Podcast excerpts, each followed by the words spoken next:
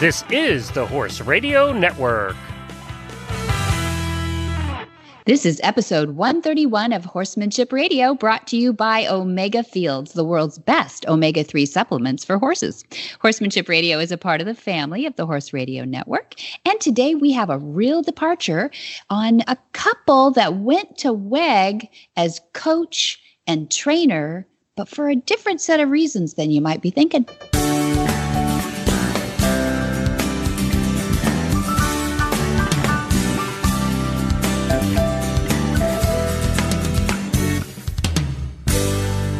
This is Debbie Laux, and you're listening to the Horsemanship Radio. Thanks for joining us. Horsemanship Radio airs on the 1st and the 15th of the month. I have my producer, Jen, with me again today. Hi, Jen.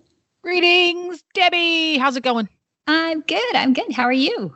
I'm doing great, sitting around watching this beautiful sunshine in the afternoon here in Florida. How about you? Oh, look at you rubbing it in. so mean. A lot of people are just wishing they had sun, much less well, 10 feet of snow. Yeah. That, well, you know, as this show airs on the Ides of March, I don't uh-huh. know what the Ides of March is. I just love to say it because it sounds cool. I, you I, should write books. Yeah, I think I've got a sneaking suspicion it had something to do with, with something that bad that happened to with Julius Caesar.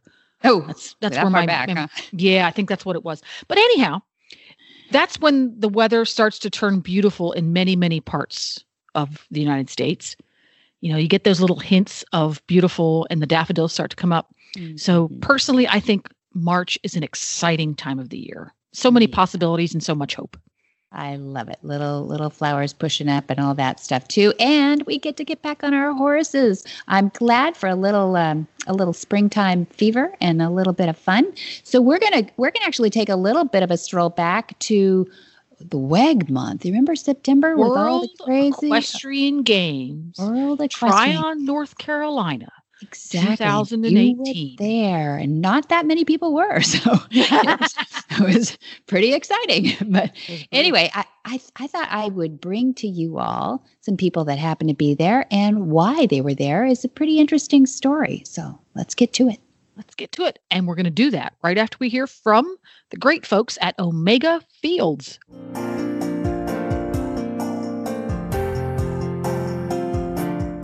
Hi, Joe Camp here to share about Omega Fields.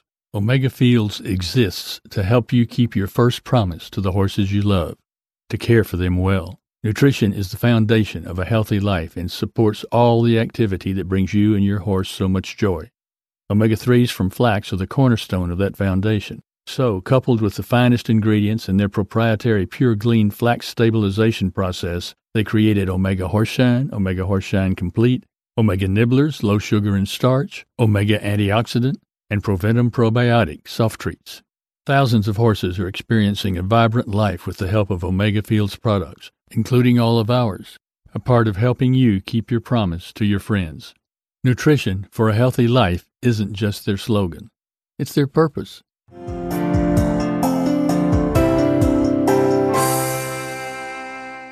As a qualified and successful equestrian mental skills and mindset coach, Jane Pike has worked with both competitive and recreational horse riders all over the world, inspiring them to new levels of confidence, connection, and performance. Jane hails from New Zealand and is a U.S. and New Zealand board approved coach, but we really know her well as a certified mental skills coach. Her certified equine assisted learning facilitator status helps with the mind coach on the Ask the Experts panel for New Zealand Horse and Pony magazine. She regularly contributes as a writer and a coach for the UK site eventing. And her articles and writing have also been published in Horse and Pony, New Zealand Dressage Bulletin, and UK Horse Magazine, just to name a few. Mental skills coach for Robyn and Warwick Schiller for the Team Australia reining team at the 2018 World Equestrian Games. When she's not coaching, her fabulous students, Jane hangs out with her beloved horses and family in the South Island of New Zealand. Well, welcome, Jane Pike. I'm so excited to have you on Horsemanship Radio. Where are you hailing from today? Thanks, Debbie. I am hailing from a little town called Dunedin, which is on the South Island of New Zealand. Ah, a little bit far away from you. Yeah. it is. Isn't it incredible? I'm in California as we speak, and the sun has finally come out, but you're in the middle of your summer, which is always fun to figure we that. are, yes. Yeah, yeah. And I've been hearing about this incredible heat wave in Australia. Hopefully, you and your horses are all comfortable and happy. We are. We, we are blessed with a very mild temperature here. We don't get the peaks of the highs or the lows of the lows. So we kind of we're in the middle, in the middle ground. Oh, nice. Uh, you know, I've talked to so many people who would love to move there. I think we just encourage them a little bit.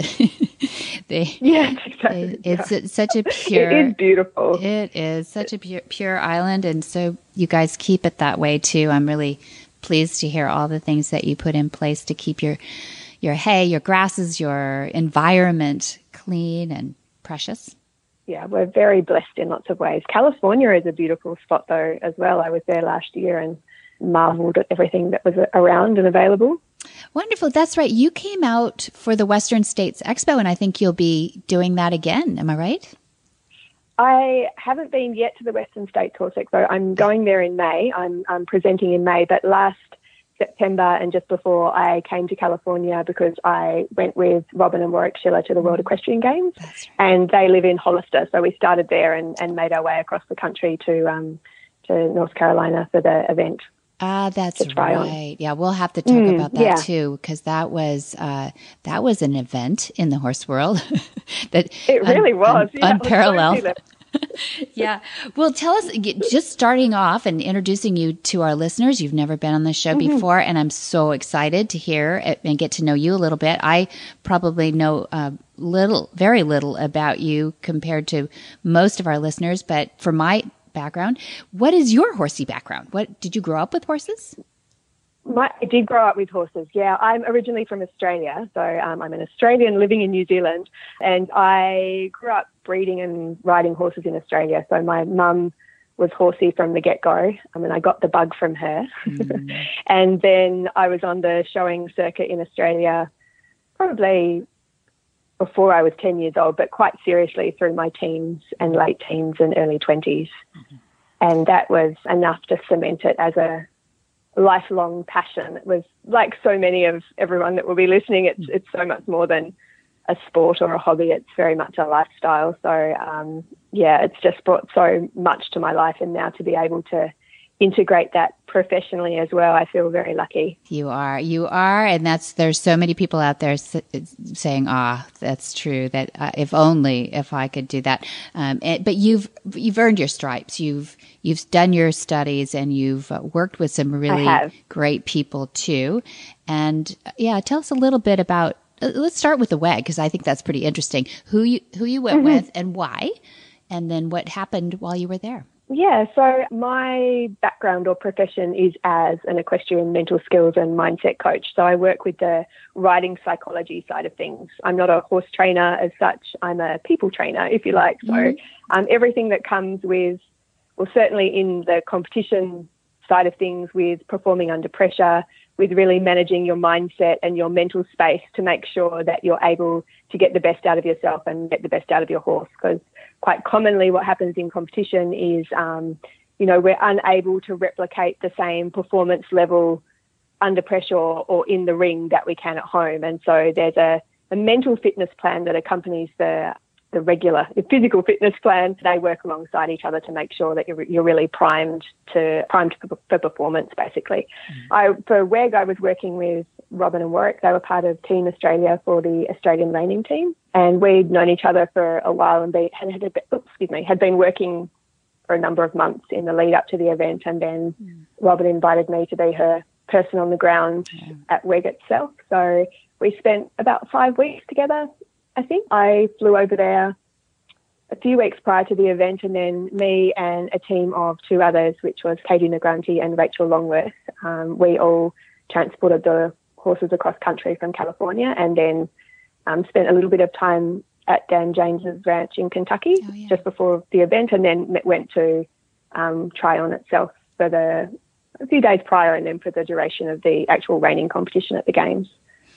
And what was your experience there? Because um, everybody knows about all the rain and all the, the wetness and everything, but every every photo I really saw from there looked pretty good. You know, we were supposed to be there. We were supposed to come the second week, and they called us off because of of impending doom. But but Yeah. it, it sounded like Yeah, you look- you were able to function. Yeah. it, it was such a mixed bag. I think the reiners, we had a really probably the the best end of the deal because we were inside and undercover, so the surface was able to be maintained. It was a controllable environment. Mm-hmm. It was quite hot in there at times, but that's probably just part and parcel of the climate, and everyone was aware that that was going to be the case. It's always, I mean, you can pick it apart all you want, but as a team, we had an incredible time. We mm-hmm. went with the intention of doing our best and keeping a really constructive and positive atmosphere and really just focusing on the shortfalls of the event took away from the fact that wow you know we're here at the world equestrian games. We ah. made it. The horses are all in one piece. They're feeling well. They're looking great. Everyone's excited to be here. So let's just get the best out of the experience Yeah. possible. And that was our intention and that's really what we carried through for the duration of the event because you know it is easy to diminish the fact that you're at the World Equestrian Games, you know, like this mm. is a deal, this is so exciting and there's all these amazing people, amazing athletes and riders that you're surrounded with and to lose sight of that in the face of other things which perhaps are less than ideal, it would just detract from the experience. So Yeah.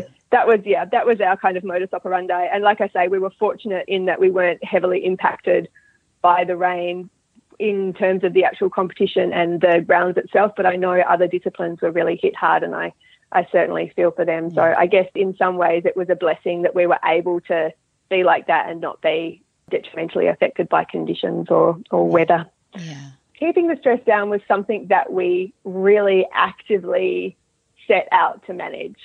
The night before the competition, there was so the first round of the competition was the day after the opening ceremony, so day one. And we opted to actually just go back to the hotel, just keep everything really mm. normal and stress free because just even being at an event like that, the amount of osmosis that mm. happens with the energy and you know the white noise it's very hard to actually curate an internal space that's completely divorced from that. So you mm. have to really be mindful of what you need in order to be able to create a sense of normality for yourself Right. and that will be different for everyone depending on where they're at and how conditioned they are to those particular pressures. But for us, it was creating as much sense of normalcy as possible, taking out, taking some time out, making sure that we're eating properly, making sure that everyone's going to bed.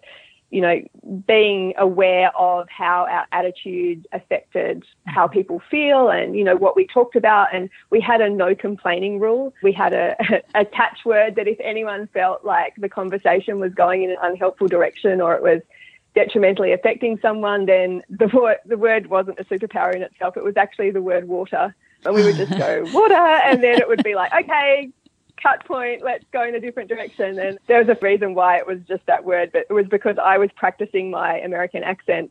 And I started practicing using the word water because my friend tried to order a bottle of water at cafe and they couldn't understand her. So we were like, water, wa- water, water. Water. so it became a bit of a joke. Yeah, yeah, it was a personal joke. So that was the word that we used to break tension if need be. Yeah, and and I thought it was about the rain, but you're absolutely right. It, it is a funny word. Yeah, yeah. it yeah, for us? it is. Yeah, mm-hmm. and and remembering as well that it's a lot like we had done a lot of mental preparation prior to the event, so it wasn't so much a matter of troubleshooting on the mm-hmm. day. Mm-hmm. It's it's developing your mental fitness prior that gives you the skills to be able to redirect your focus when necessary to really manage your self talk to ensure that that cultivates or moves in the direction of making good decisions and maximizing your level of effort. And so all of those things have been practiced. It's like working out muscles. Yeah. Um, and by the time you get there, it's a matter of executing skills that you already have rather than introducing something new in a situation where the environment isn't necessarily supportive of that. And I believe that's what we're doing for our horses as well. You know, good horsemanship backgrounds, good horsemanship training provides that emotional agility and mental resilience to our horses so that they're able to cope in situations where you know they're uncomfortable or the environment is not conducive to natural levels of relaxation and performance and and that's what I aim to do for for riders. For yeah. riders too. Well, that's exactly a great segue right there. I think you'd be a proponent of not just practice makes perfect, but perfect practice makes perfect. So you're prepared when you get there. Definitely. Mm-hmm. Yeah. Yeah. And so intentional practice. There you go. Yeah, I totally totally agree with that. And the you know, in the the possibility thinking, you're a possibility thinker. Where do you do your best thinking when you're coming up with what you need to do for the day? I am I think I'm blessed. I'm blessed in that I do have an environment that's really mm. conducive to how I like to work. I we live right on the on the edge of a little inlet which leads out to the ocean, and we're very rural, kind of set in the mountains. And I've got my little office in the garden, and I think that time with my horses, and, mm. and I know that might sound a little bit cliche, but really that is the biggest grounds for actually not only experientially putting into practice what it is that I preach and teach, but also just the learnings that I get from the interactions with them. I mean, really, I think of how it is we are with our horses as a representation of our relationship with ourselves, be that in the saddle, be that on the ground.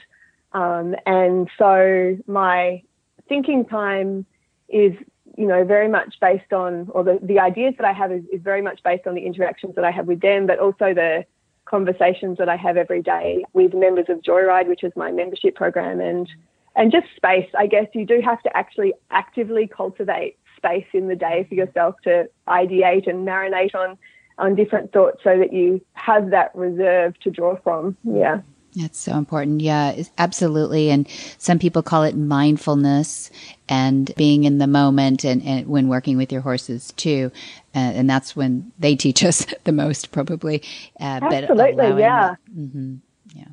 So, and that's a constant practice as well. Yeah. It's not something that just comes and all of a sudden you're a mindful human being or a mindful horse person. It's like that's a, a choice that you set out to be a, you know, to cultivate. It's an intention that you cultivate and it's a practice that needs to be initiated daily. Some people say that mindfulness is noticing things that stand out, things that are different. You might go mm-hmm. out, catch up your horse the same way every day, bring him in the same way every day uh, the mindful person actually notices something new that day, something about your horse or something mm-hmm. about the environment. The mindless person is not getting as much from it in that they are just in the routine. Do you agree with that? Mm, yeah, yeah. I think mindfulness is a a responsiveness to your environment, an awareness and a responsiveness to your environment. And I would take it one step further to go, it's not only about the external, it's also about an internal awareness of what it is that you're feeling, you know, how it is that you are operating in terms of ensuring that what it is that you're thinking, what it is that you're feeling, and how it is you're translating that into action is in alignment. And that's very much, it's such a skill, it's such an important skill as horse people because that lack of congruence between feeling and action is it leads to a lack of clarity, it leads to a lack of reliability, and it leads to a lack of, yeah, just being able to be consistent in what it is that you're asking of your horse because, you know, it can create such a murky, murky energy. And for them, they rely on us to be honest in order to, to feel safe, basically. Black and white. Yeah, absolutely. Well, tell us about Joyride. I, I want to, this is the part that I'm least confident in knowing, and that's what you work on is our confidence. so tell me yeah, about Joyride. Yeah, it's true. Well, my overall business is called Confident Rider, and my membership program is called Joyride. So I have an online subscription site that people can sign up to. It's a monthly membership, and within that, there's several different pathways that are available that they work through that are designed on a on a few different levels. So there's there's obviously the mental skills and the intellectual and logical intelligence that all of us are very familiar with, and perhaps that's the most finely tuned and well worked out for for many of us because that's the one naturally we use when we're at school. It's the one that's the most required at work in many instances. That kind of logical, empirical mm-hmm. way of thinking about things what I'm also really interested in developing is emotional and intuitive intelligence so that you're able to understand what it is that you're feeling, translate that into a way that, you know, translate that into constructive action and then use it to the benefit of both you and your horse. Um, and I think for many of us, we've become shut down or unable to deal with emotions to such an extent that they either immobilize us or we're unable to take it in, in a useful direction. Um, anxiety is one such instance of that. Fear is another manifestation. There are different ways that emotions can come up unhelpfully in our riding, and we all know the, the kind of result of that. So, Joyride is it's broken up into a series of pathways. The mm-hmm. first pathway is called the, the all in pathway, which is about exactly what you talked about before cultivating intentional practice, really understanding what your dream is, and defining your daily practice off the back of your dream. So, you know, what is it that you want to do with your horses? And then what is it that you're going to commit to on a daily basis in order to really bring those dreams to life? The difference, I guess, the approach that, that I've taken this year is to really let go of goals and to focus on what you need to commit to, on processes and practices, because in, in many instances, I found that this fixation on goals is really detrimental to ourselves and detrimental to our horses. Ironically, for someone in my position to talk about, I realise that sort of seems a bit left field. But the way that I look at it is that there, there are two distinct aspects to horsemanship. There's transformational horsemanship, mm. where we are really understanding that our relationship with our horse has the ability to transform us on so many levels. And in order to be able to really create a partnership where not only we both have a voice, but we both have a voice that's being listened to, we have to look to ourselves first. We have to be able to emotionally manage ourselves and mentally manage ourselves in order to offer the horse a fair deal mm-hmm. and to really be able to honor what it is that they're presenting us with, which is, you know, the capacity to work with this incredible being, mm. which is in my, to my mind, a miracle in and of itself. The other side of it is transactional horsemanship, where you work with a horse to get a result. Mm-hmm. You know, and when you get very transactional, when you're looking to win this thing or do this thing, you know, that's where horses become quite disposable, where we take, you know, we put the onus outside of ourselves to create the change or to modify the behavior and that's where things go a little bit pear-shaped. Mm-hmm. So the the part that pathway focuses on that, really identifying what you what you, it is you need to practice, not only what it is you need to commit to in terms of the actual actions of doing on a daily basis, but also who it is you need to practice being. Mm. Um, I think that many of us have this idea that. Uh, you know, confidence is something that will come to us as a result of having achieved or done something. Mm confidence is something that you practice. You, mm-hmm. you choose each day to practice confidence. The same with patience, the same with bravery or kindness. These are, these are qualities that we need to intentionally mm-hmm. cultivate in order to experience more of. And the other pathways deal specifically with emotional processing techniques. So, really being able to create that mental framework and get yourself to a place where you do feel in alignment. There's a calm pathway, which deals specifically with anxiety another which deals with performance under pressure. So it's very it's it's a step by step process just to really create mental strength, um, deal with self doubt and anxiety, and and really um, get you to the place that you want to be. Yeah. Mm-hmm. mm-hmm. So, do you feel like you're more of a sports mental coach, or do you really mesh the equestrian specifics to to your? Clients? I'm exclusively equestrian. Yeah, yeah. Mm-hmm. yeah. I don't work with anyone but horse riders. Mm-hmm. So it's all it's yeah. that interaction between horse and rider though it's I know you're training yeah. people but it's got to be specific to how they deal with something that's very big and it can move much faster than us. Oh, right? absolutely. Yeah, yeah. So the whole the whole all of my one-on-one all of my programs are based on how this is impacting your partnership and relationship with your horse and you know regardless of where you want to take that how it is that we're going to manage that in the in the best way possible to get the the outcome that both of you want. So you you said somewhere uh, in my reading that you created Joyride to help writers recover their motivation, confidence, and freedom. Did writers have it and then lose it, or is this quite often? It really it really depends on the circumstance. From experience, I have a lot of well, there's there's two camps of people that come to me. One is it's the end of the line.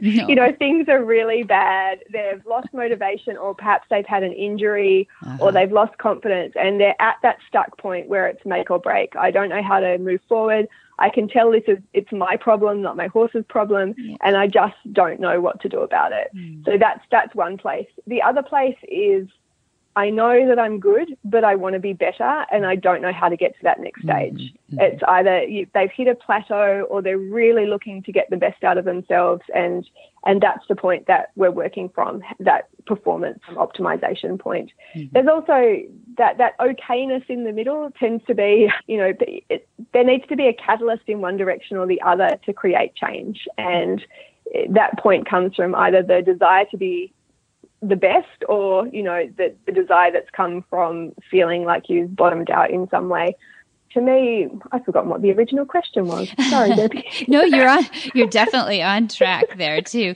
I think we were saying that they were recovering their motivation, and you said there were two kinds. There are those people that are recovering, but those yeah, that, want breakthrough. Yes, Absolutely, and breakthrough yeah. is what I imagine you with, uh, you know, Katie and Warwick and and and the people that you're mm-hmm. working with at the WEG level, at the high level. But there's so many yeah. of us out there who who have maybe had an injury or you know they they were so good when they were kids and then all of a sudden they feel mortal at 40 plus. Absolutely. Yeah. Yeah. That's very very common conversation that i'm having or after children or you know accident or they used to compete and then there's been a big space of time and mm-hmm. and it hasn't happened. And so they're finding that how they used to feel just hasn't miraculously yeah. returned for some reason and they can't really understand why that's the case so yeah that that's generally that would form the majority of the of the conversations and the coaching that I do I think there is a groundswell though of support for and that this comes with the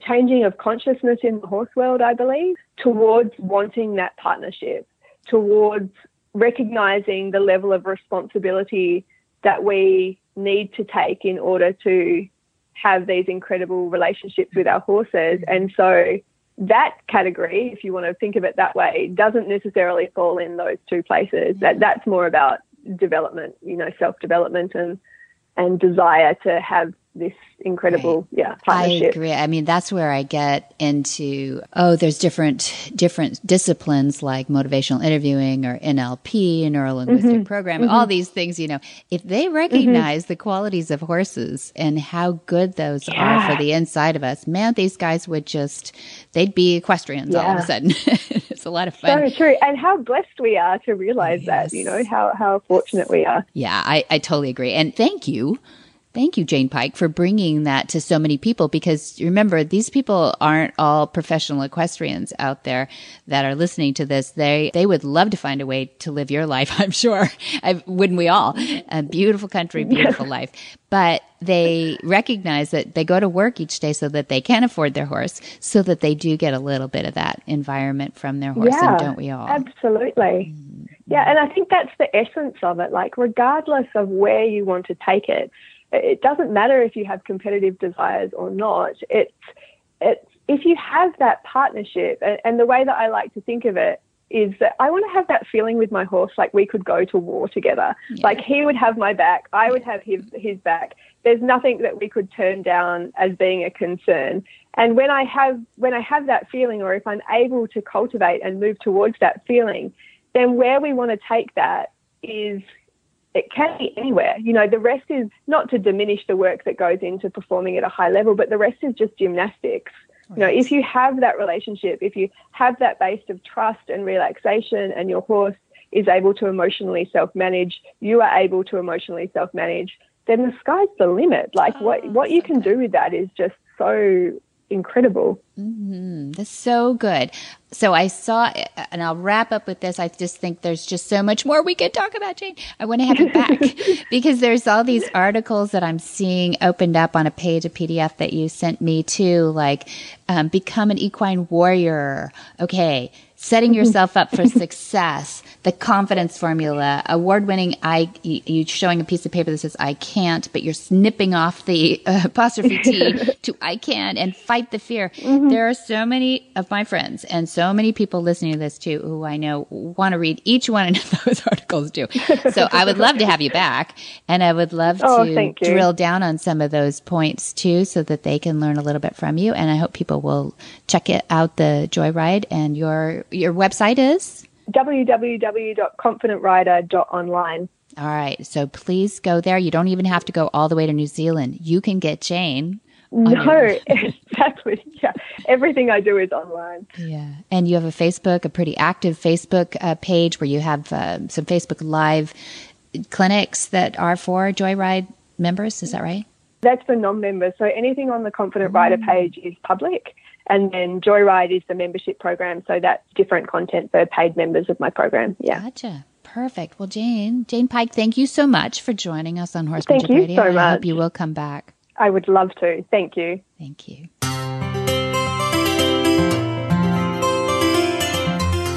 Cavallo horse and rider, Carol and Greg Giles, too, have been longtime supporters of the Horsemanship Radio. And we thought, you know what better way to show how their support goes than through the people who buy their boots. So we have this from Brenna Eldridge on a Facebook post.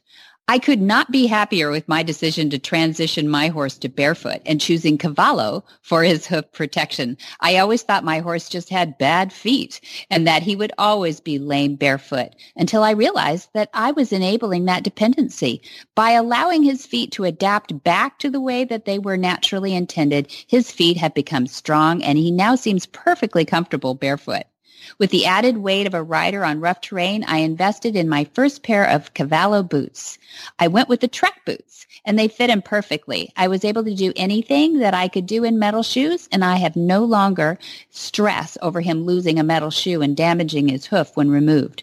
The Cavallo boots have provided him greater shock absorbencies when riding on hard ground. And so far, whether it be on trails or in the arena, he seems extremely comfortable in his boots.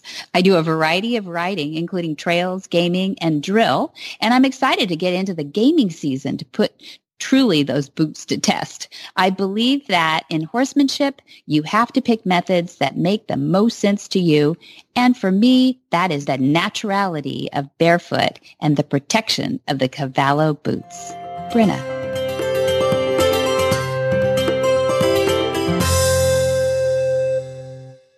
A lifetime equestrian of varying disciplines, Warwick Schiller moved from his home country of Australia in his 20s to the United States in order to pursue his dream of training horses.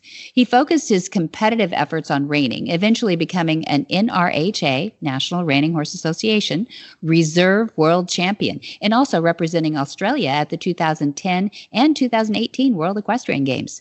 His unique ability to convey his knowledge to others became apparent when he successfully went on to coach individuals who garnered coveted reining titles themselves, such as the NRHA World Champions, NRHA Rookie of the Year, Australian Champions, and U.S. Champions, and fellow WEG team members, too.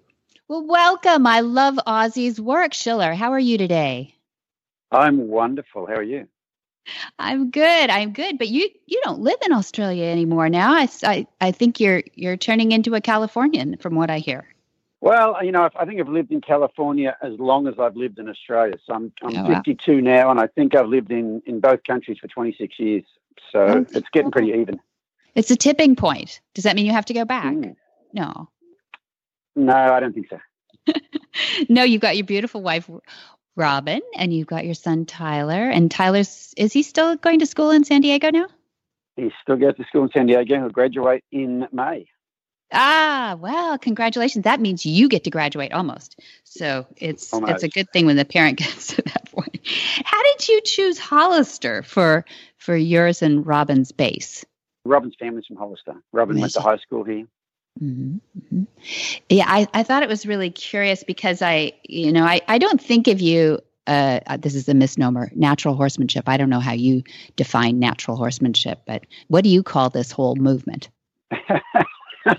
I right? wish I knew. Yeah. I mean, I've always, I've always not really liked the term natural horsemanship so much because that everybody has, you know, everybody has their dogma surrounding that. Like if you say the mm. term in someone, the lens they view things through, that it'll be that lens, and it might not necessarily be what I view it through. So I, I've not really ever liked the term.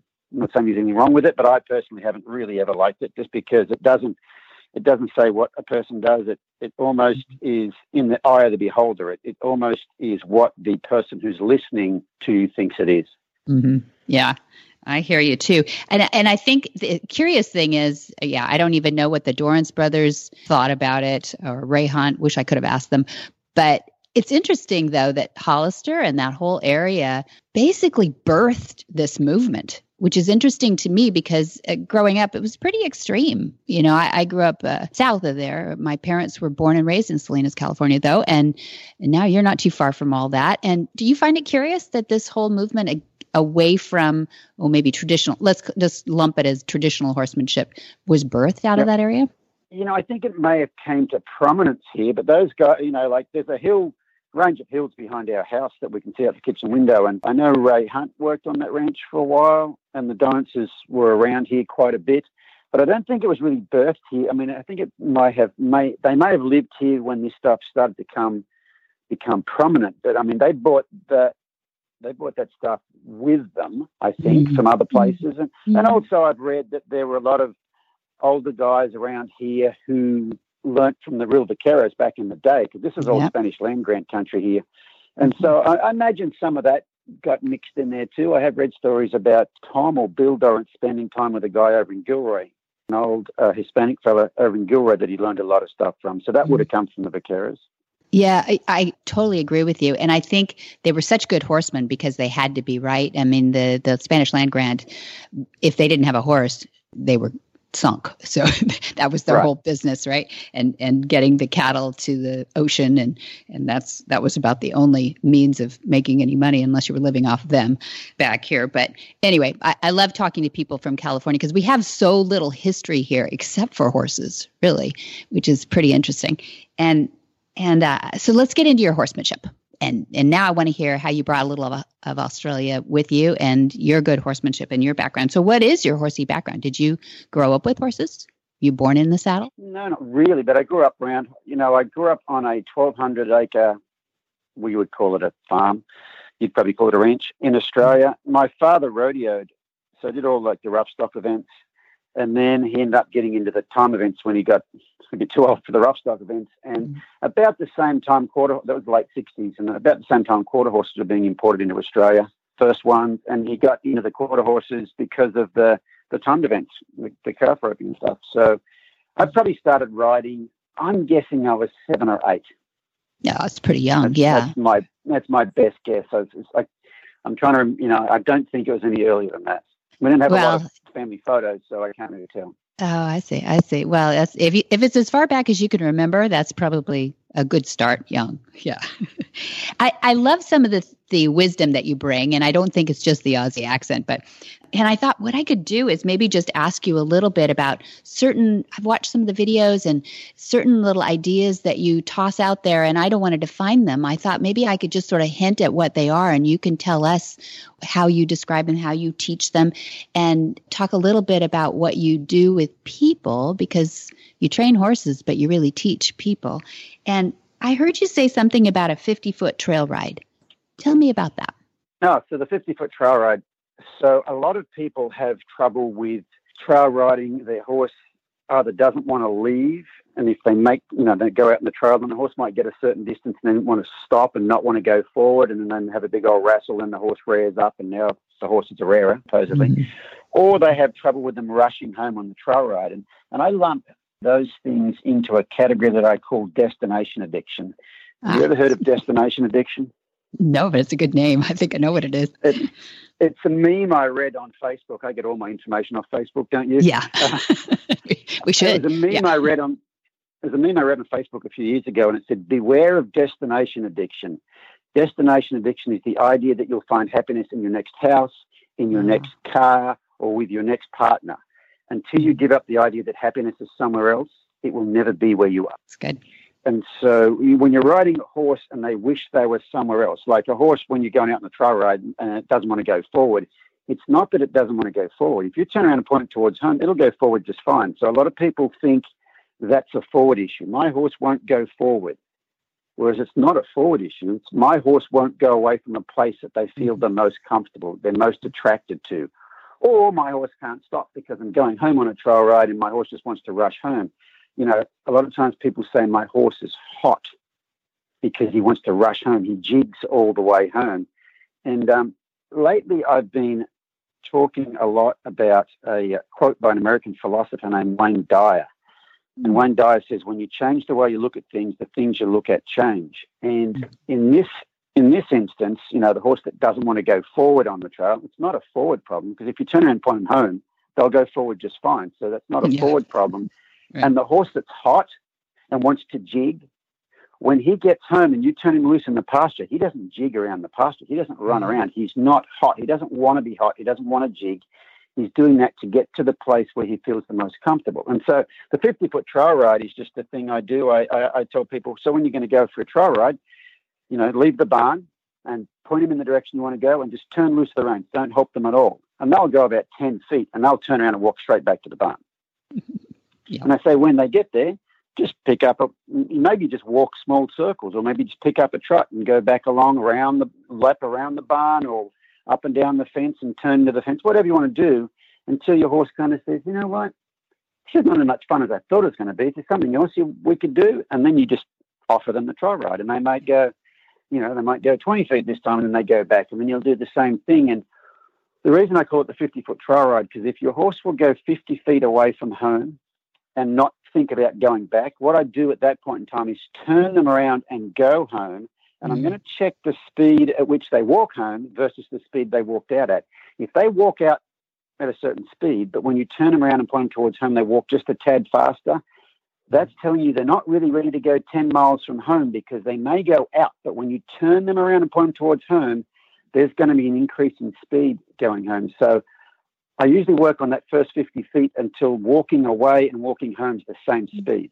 Same. And then they may go a little bit further, a little bit further. And by the time you get, you know, 300, 400 feet from home and you can go back and forth and it's not, you know, it's the same going out as it is coming back and, and you don't have to help them. You just point them and off they go on a mm. loose rein. Usually by then you can go for as long a trail ride as you want, really. Mm. But all that's doing is getting rid of what I call that destination addiction. They think when we get home, I'm going to get to rest. Well, you're just proving them to it that it's not rest. Now, it's not punishment either. A lot of people think, oh, I'm going to punish them when he gets home. It's not punishment. It's just exercise. You know, yeah. it's just uh, movement, more movement than they were doing. And that whole, you know, the whole uh, make the wrong thing hard, right thing mm-hmm. easy thing. A lot yeah. of people think it's about making things hard, but really it's just about the comparison between one and the other. You know, mm-hmm. one's walking, one might be walking in circles.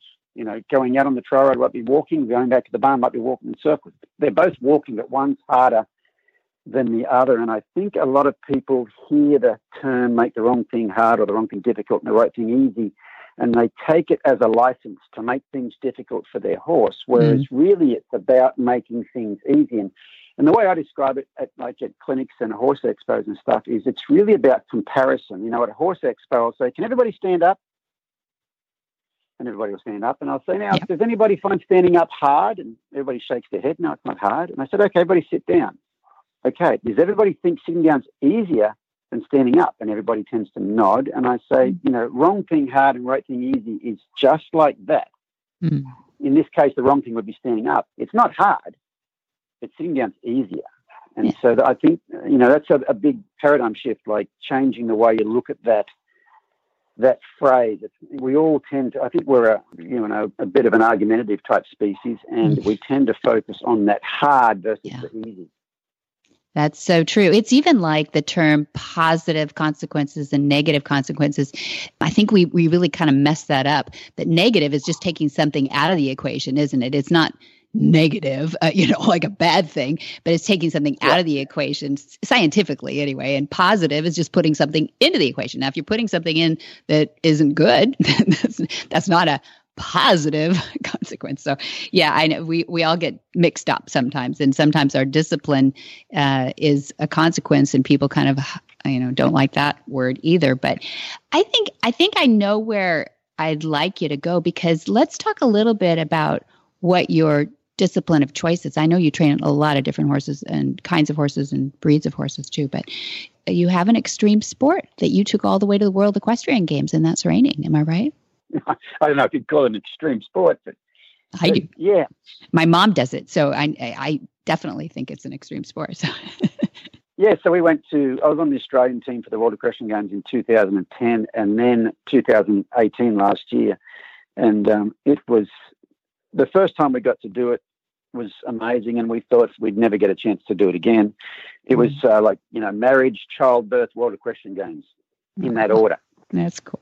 Yeah, it was, it was yeah. very very cool. And so last year we were lucky enough to get a chance to do it again. And you know, Australia is a rather isolated country, and there's a lot of good reining trainers there, and here in the US actually, that are Australians that mm. didn't have the opportunity, you know, the time or the right horse or whatever to qualify for the World Equestrian Games. And so, you know, I haven't shown in the reining for the last four years because I've been doing clinics all over the world. And I was a bit rusty, but um, like I said, there were there are other guys way more qualified than me who weren't able to make the the Mount oh. campaign because it's a campaign to actually yeah sure mm-hmm. to get to do it. And so I had I had decided last year to take the year off from clinics to to work on some other stuff. So I actually had the time to do it. So we're very fortunate to be able to get to, to do it again. And it was an amazing experience. Yeah, it sounded like amazing. Eh, but you, I mean, at that level too, to be on a world stage, the World Equestrian Games, is is phenomenal, and you deserved it. You earned it, and we're all glad that you were able to to make that that platform as well. But I, I wanted to talk a little bit about since your philosophies about your horses are what I think are great that the reining is sometimes and I, and I jokingly call it extreme sport just because uh, I think anybody can do it and it's really exciting. For me that's an extreme sport. That's good. But I I have found that people believe that these horses are hyped up and their adrenaline is at a higher level than most disciplines and I couldn't at the top level I I couldn't be further I I think you know, that's just not true. I find those horses super relaxed and super their adrenaline is really low. Tell me tell me what your take is on that. Well, here you go. I'll quote Nuno Oliveira. You know who Nuno Oliveira was? I do, yes. Mm-hmm. Okay, so my favorite Nuno Oliveira quote is Your horse needs to be relaxed yet remain powerful. And so it's got to have the ups and the downs. It's got to have the relaxation plus the dynamic moves. And reining is every aspect of the reining is about both of those. If you think about, mm. say, and I'm not picking on barrel racing. Let's say barrel racing. It's it's speed the whole time. There mm. is no come down. I mean, think about. I suppose if they rate at a barrel, that's coming back a bit. But with the reining, there is the ups and the downs in everything you do. That this, you know, when you do your circles, for anybody's not familiar with reining, you do three circles in each direction. Two of them will be large, fast. One will be small, slow. That is one maneuver. And so they have to be able to go fast and they have to be able to go slow. And you can only get given credit for the fast if you can slow down afterwards. Um, right. The same thing with the spins. The spins, if, if say your pattern started with four spins to the right, the, the reining pattern would say, walk to center of the arena, complete four spins to the right, hesitate. That hesitate is part of the maneuver. Your horse has to be able to spin really fast and then stand still. And as a judge, I've been a reining judge in the past. As a judge, if a horse spins really fast, but then they stop and the horse is agitated and can't stand still, is dancing mm-hmm. around, that detracts from your maneuver. Right. Uh, same thing with the, the sliding stop. Your horse has to come around the corner and run down in a straight line, and they have to go first gear, second gear, third gear, fourth gear, stop, roll back, first gear. And that is all judged too. So if your horse comes around the corner and goes from first gear to fourth gear, doesn't matter how good the stop is, the approach had some anxiety and some lack of control on the rider's part, and so you're not going to be given the credit for it. So it's it's really all about managing your horse's emotional side. And if you look at any high level reining horse, when they leave the arena, that tells you if they got hyped up or not. And as soon as they, it's like a really good cutter, you know, really good cutter finishes working the cow, they drop the reins, the horse walks out. I really think that if you can just observe a horse after they've done what they do, whatever it is, polo horse, barrel racing horse, reining horse, whatever, what they look like at the end when they're no longer doing it gives you an idea of how they mentally perceive the whole thing. Yeah. Yeah, couldn't agree more. That's that's a wonderful way to say it too. Love the gears too. That's that's something I think the judges are actually judging for now. That that harmony is a wonderful thing to see come around in the last 20, 30 years of reining. Don't you agree?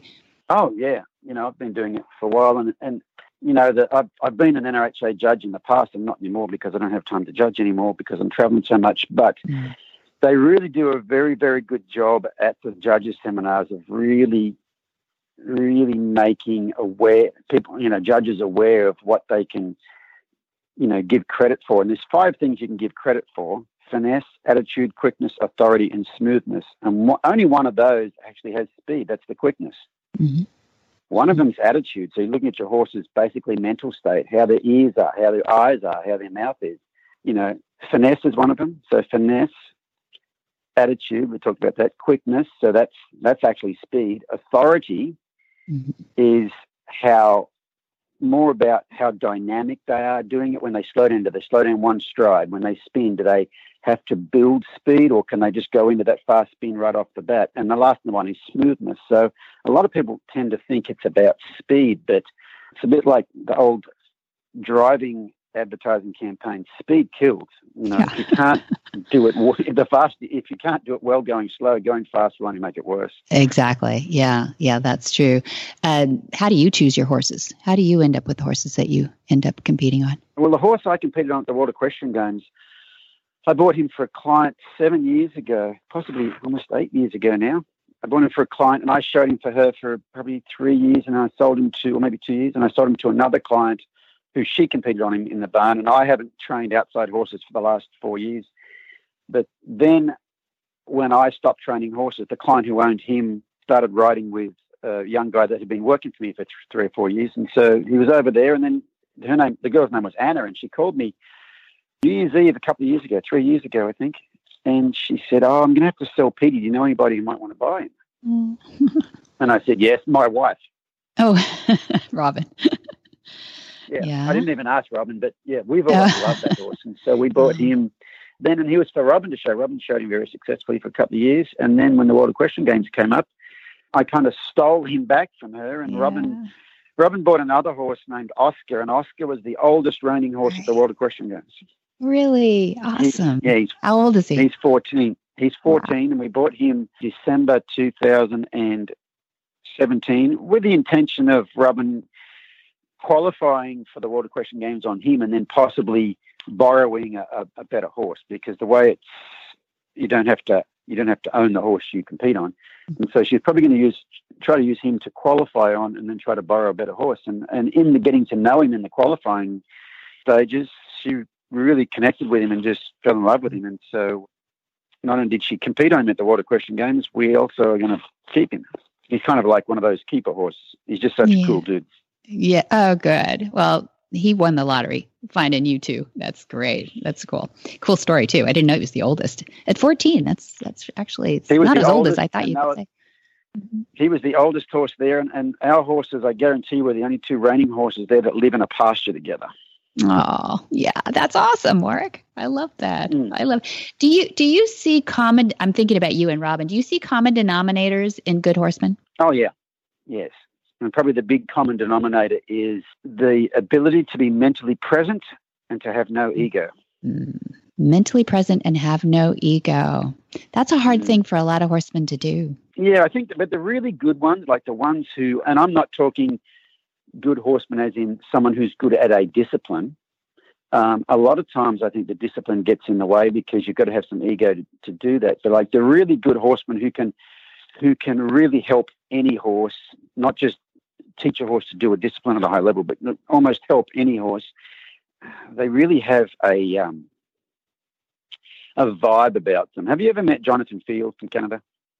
I haven't met him. I know the name. He's a that guy. He's he's got like a vibe about him, and he's amazing with horses. But whenever I'm around that guy, I just I don't know feel like a better person after to being mm-hmm. around him. And what I really nice find that you... people who are really really good with mm. horses kind of have that vibe about them. And I think it's a, a complete lack of ego. Probably their heart rate is about 35 or 40, maybe tops. And, uh, right? They, they tend to be relaxed. Well, mine, mm-hmm. Mine's, mine's 46 all the time. So I've, there I've, you go. I have the rest. Have the resting heart rate of an Olympic athlete. Doesn't mean I'm fit. It just right. I don't know what it is. But, no, yeah. it's DNA too. I, I, I do believe it, but I think you probably keep it down around your horses long enough that you've just stuck there anyway. Which is, I think that is a, a good attribute in a horseman. I, I find yeah, It could be. Um, you just mentioned the word stuck, and I think there's a possibility of getting stuck there. Yeah, you think you are? Oh yeah, I think so. Good. what what's some old stuff in, in the that we bring into the tradition of horsemanship that you think we should throw out? Oh well, I could go on for hours about. This. Oh, I've had a I, I've had a huge. You said you watched some videos. Have you watched some YouTube videos? Is that what you've watched? I have. Mm-hmm. Mm-hmm. Okay, so probably in the last two years, I've almost completely changed my outlook on anything to do with horses, and uh, so I can talk about this for hours. But I, I really have changed or given up labeling horses. I don't, I don't say that they're, I don't say that they're lazy or they're angry or they're aggressive or they're whatever. I think most horse behaviours come from the horse being anxious and how they manifest that anxiety. They may they may be in one of the the three states of the sympathetic nervous system. They may be in flight, they may be in fight, they may be in freeze, but all of them are caused by worry. And I, I really used to think that, like a lot of lazy horses are actually just shut down and like they, you know, they, they don't, they're, they're blocked out. You know, they can't control the, the surroundings around them, so they kind of block the world out and they're a little bit numb. Um, horses that are aggressive, I think those horses are actually they're not aggressive, they're defensive, mm-hmm. and all that comes from anxiety. And so I, I, think a lot of the labeling that we that I used to put on horses, I no longer I no longer do. And I so I think if you're going to change, you know, if you're going to change some old thing about that, that's something I'd probably tend to. Well, I personally would tend to change. I'm at the point now where I, you know, I think everybody's on a, a bit of a journey with life and with horses, and. Mm be, probably because I've made a big change in the last two years. When I was at the place where I was at before, I thought I was right. Mm. You know, I'm pretty sure I'm right. And you're not yeah. right because you're, you know, you think you know everything, but like I'm, I'm sure this is the way. This is the way. This is the best way to do it. I've looked at everything else. This is the best way to do it. And then two years later, I look back and I'm like, no, I don't think that's right. And so now I, I really think that everybody no matter what they're doing, they're doing it with the best intentions. They're, they're working with, they're doing the best job they can with the information they have and the life experiences they mm-hmm. have at that time. So it really stops you from being judgmental about other people. Yeah. Yeah. I think in the past I've been quite judgmental of people who didn't do what I do. You know what I mean? You're very humble. So, yeah, that, I, I, appreciate that. I, I I do. I think we all fall into that category. You're naming yourself, but I think every horseman out there, the best ones, I think, want to continue to learn, and that's what I hear in you too. Yeah, well, I, I'd been continuing to learn. So it's an interesting, I'd, I'd been continuing to learn, but I'd been continuing to learn more of the stuff I already knew. So I was going further down the same path I was on. It wasn't like I wasn't taking new things in, but the only new things I was taking in were very similar to the stuff I already I already knew. So it's get, getting better at that. And what I've done the last couple of years is looked uh, outside that that you know that one specific dogma sort of thing. Mm-hmm. And um, wow, did I have my eyes opened as to what what else is really out there? You know. Mm-hmm. Yeah, that's yeah. It, I think a lot of people. Well, maybe it's because we're older, but I think looking back is is a fun way to see what where how how far we've come. I guess too. I have a large online video platform that I've been I've had it there for years and years and years and years. You know, I've probably been doing it for six years now, maybe. It's over 500 like videos. And yeah. Yeah. Mm-hmm. Yes. Yeah. There's a, and all the, like, all my videos on YouTube are just short clips, but the ones on my online subscription are full length training videos. You know, sometimes a full series, like a horse comes in, I show it the first day, second day, third day, whatever. And so that's gone quite well for me. And I had a, I don't know if I have to name it, but I, I won't name it, but I, I have some, I had someone from your area a few years ago a couple of years ago, maybe two years ago, contact me about starting up a online video platform. And this person has won the Snafflebit Futurity, and this person is also one, also in the Cowgirl Hall of Fame. So you probably know who it is. I but, do. And so she was asking me about. She called me and she was asking me about getting started on the video platform thing. And I said, well, the lucky thing for you is you've got all those. You know, you've been putting out videos for years. You've got all those videos. You could just put them on there so you've already got all the footage. She goes, Oh, I can't use that. Some of those are five years old. I do everything completely different now, which I thought was so cool. That's great. stuff's old. It's five years old. Isn't that cool? Yeah, um, that, years old, yeah. There's somebody in the Hall of Fame who's saying, No, no, I've changed. I'm changing everything constantly. Yep. Yeah, that's that's a great story. The long term for the industry, you've got a son who's coming out of college who's maybe not as famous as you are yet in the saddle, but he can ride. but you want him to maybe join you in the business and and travel with you and Robyn and and you do a lot of that. So what's what do you see as the long term for the horse industry? I I love to keep horses in people's lives. Can we do it? Yeah, I I I definitely think so. I think you know I you know I've I was talking a minute ago about I've changed a lot of things I've done in the last few years. See, I went from being a professional trainer who was competing. So my main thing was competing. I mean, I, I took in a lot of problem horses to solve what I called problem horses at the time to solve the, the issues with them. But it was basically you get the horse, you work with the horse, you put it back in its stall. Get the next horse out, work with the horse, put it back in its stall. So it was more horse training. And now these days, because we, we bought six acres here in Hollister. We have our horses at home. We have had them here. We've had this place for three and a half years now, and it's turned into more uh, relationship training than it is. I, I, you know, I've, I've kind of got on my video platform now. I've got two paths you can go down.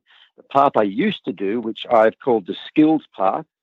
You know, you're training these horses, you're teaching these horses skills, and while you are teaching them skills, because of the consistency and the empathy you use teaching them those skills, you will build some relationship with them. But then there's the path I'm on now, which is what I call the relationship path, where you, it's all about the relationship, and it mm-hmm. seems to build skills you don't even have to teach them.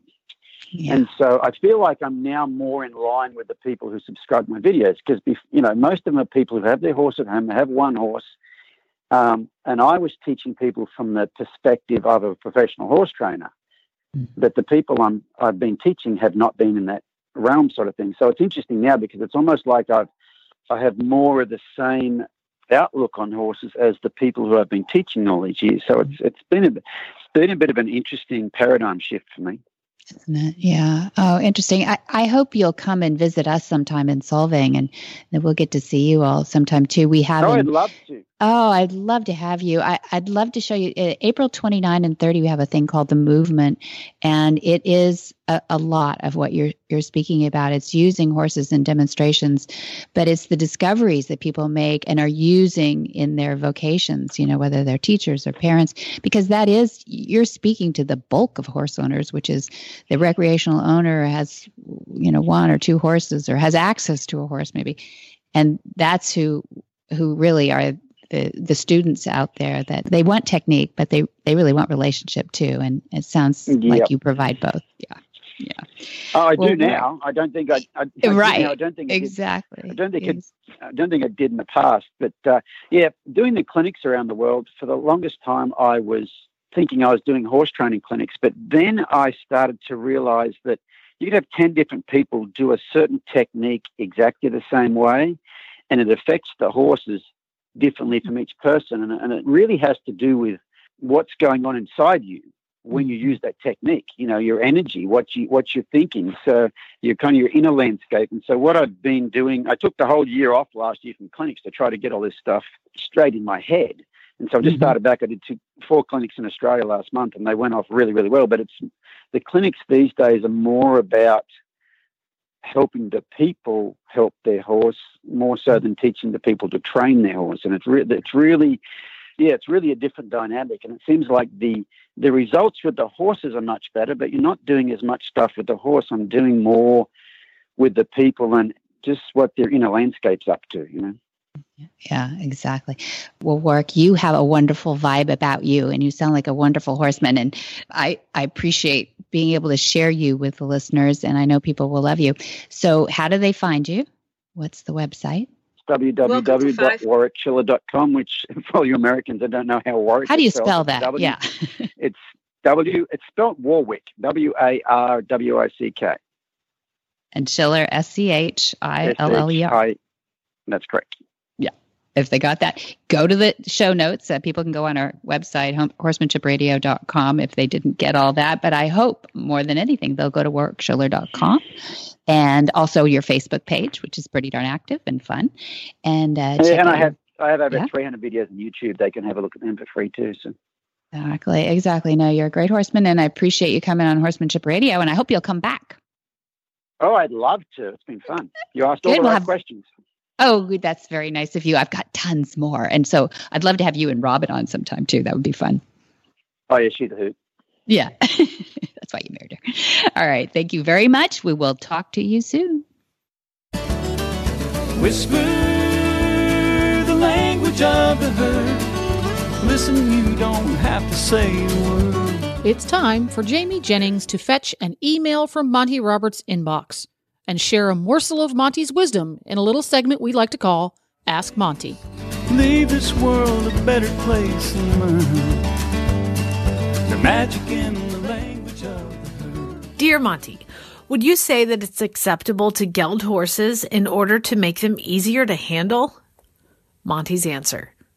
I firmly believe that only trained professionals should handle stallions. When I use the term trained professionals, I am referring to professional horse people who are very experienced in practical hands-on work with stallions. It is my opinion that all entire male horses that will potentially be handled by amateurs should be castrated. I have many strong reasons for making this recommendation, far too many to list here. Above all, the danger factor is just too high. One cannot entirely control nature. I have witnessed too many injuries and deaths where amateurs and stallions were involved.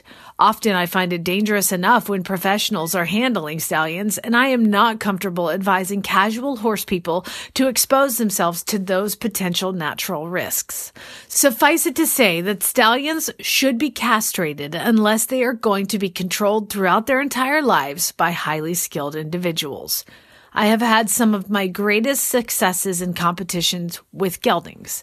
Even though I've been a professional in the horse business virtually all my life, I would now greatly prefer to ride and handle a gelding.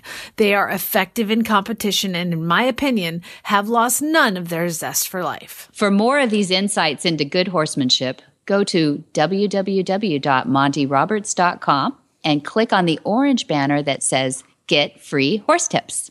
Hi. I'm Monty Roberts, and I'm dedicated to training horses without pain. You can learn to do it too on my Equus Online University. Western, English, the beginner, or the advanced rider. It doesn't matter. You can connect with other students online too, on our forum, and there's a new lesson every week. It's a lifetime of learning for you on my Equus Online University at montyroberts.com in the wide, wide world of sports is going on here?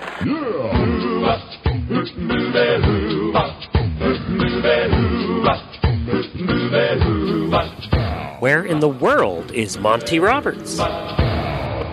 Monty is looking forward to meeting some new friends, two legged and four legged. April 29 and 30, it's coming right up. The Movement at Flag is Up Farms in Solvang, California. A journey with horses and people who love them. May 25th, 2019 is our night of inspiration at Flag is Up Farms. Hold these regularly and they're very popular. July 20th. 2 through 26 is Amani special training in Portuguese with our Brazilian friends. And then July 29 through August 2nd is Amani special training in California, the iconic one, all in English. August 5th through 16th, then, is our two week course, Gentling Wild Horses. And it is what they say. That's in Solvang, California, as well at Flag is Up Farms. Now, Gentling Wild Horses Clinic. Mm-hmm now, is that appropriate for someone to go to who has limited equestrian experience as a whole? Are they going to be able to get something out of that? Yes, they would come as an auditor. Some people call them observers, mm-hmm. and they don't have to get in the pen with them. And uh, you know, if it's somebody who is has limited ability or limited mobility, uh, that is still welcome because people love horses and they kind of like to see um, the whole process. And when do we really get to see that whole process? How many people actually get to see their own horses started? Some people That's call it true. breaking in, or you know, just it's a kind of a rare moment in the horse, and usually sent off. You know, yes, where do they go? Right. We don't know, but yeah, yeah, and so that starting process is a pretty precious thing, and I think more people should know about it, and a lot of people are fascinated by that. So we literally get the most uh, expressive wild horses that we can find and start them from, you know, not not these horses that come in a halter you know there are no halters involved in the beginning no days halters, of this no.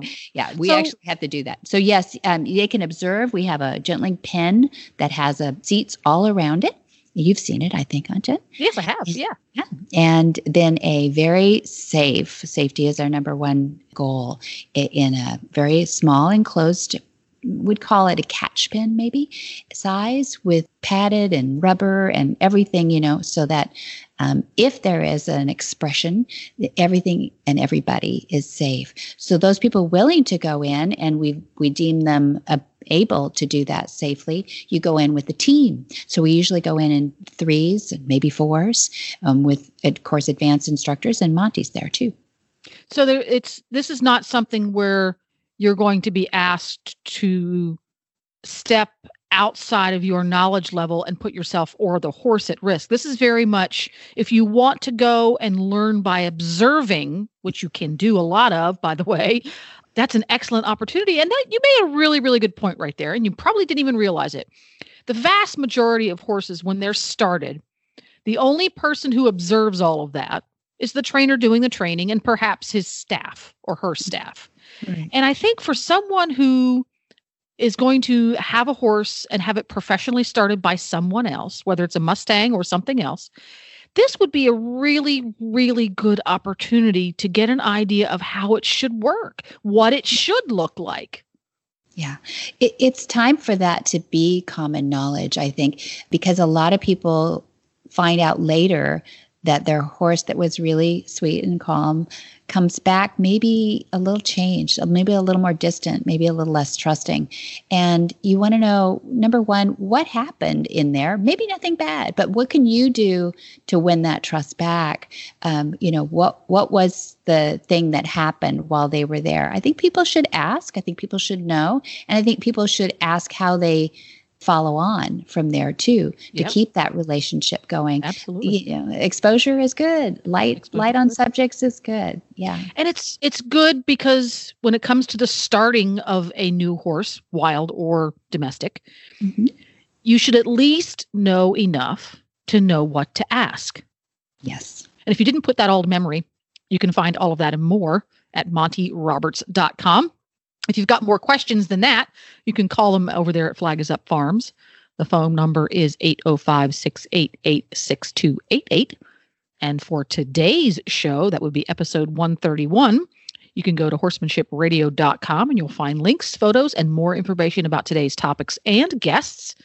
And one of the ways we continue to make this show better is by your feedback on Facebook. And by the way, we'd love to see pictures of your ponies on Facebook. So that's I love for, that. Right? I love that. Post your pictures. Do that by going to Monty Roberts. You just type in Monty Roberts up there in the search bar. Click on the one with the little blue check mark because that's the official Monty Roberts Facebook page. Monty is also on face on Twitter and Instagram, and his handle on mm-hmm. both is Monty underscore Roberts. Woohoo! That's right. That's right. Lots of pretty photos. I want to see yours too. And to, to get the Yep. And to get the app, go to the Horse Radio Network. And many thanks to our sponsors, too. That would be Omega Fields. Please support these guys. They are doing a great job. Not only that, they have a great product, and that would be Cavallo Horse and Rider and MontyRobertsUniversity.com. We got all the worlds what goes in your horse, what goes on your horse, and what we do about our own selves to train them. Be sure to visit all the other great shows too on the Horse Radio Network at www.horseradionetwork.com. Until next time, have many happy horse hours.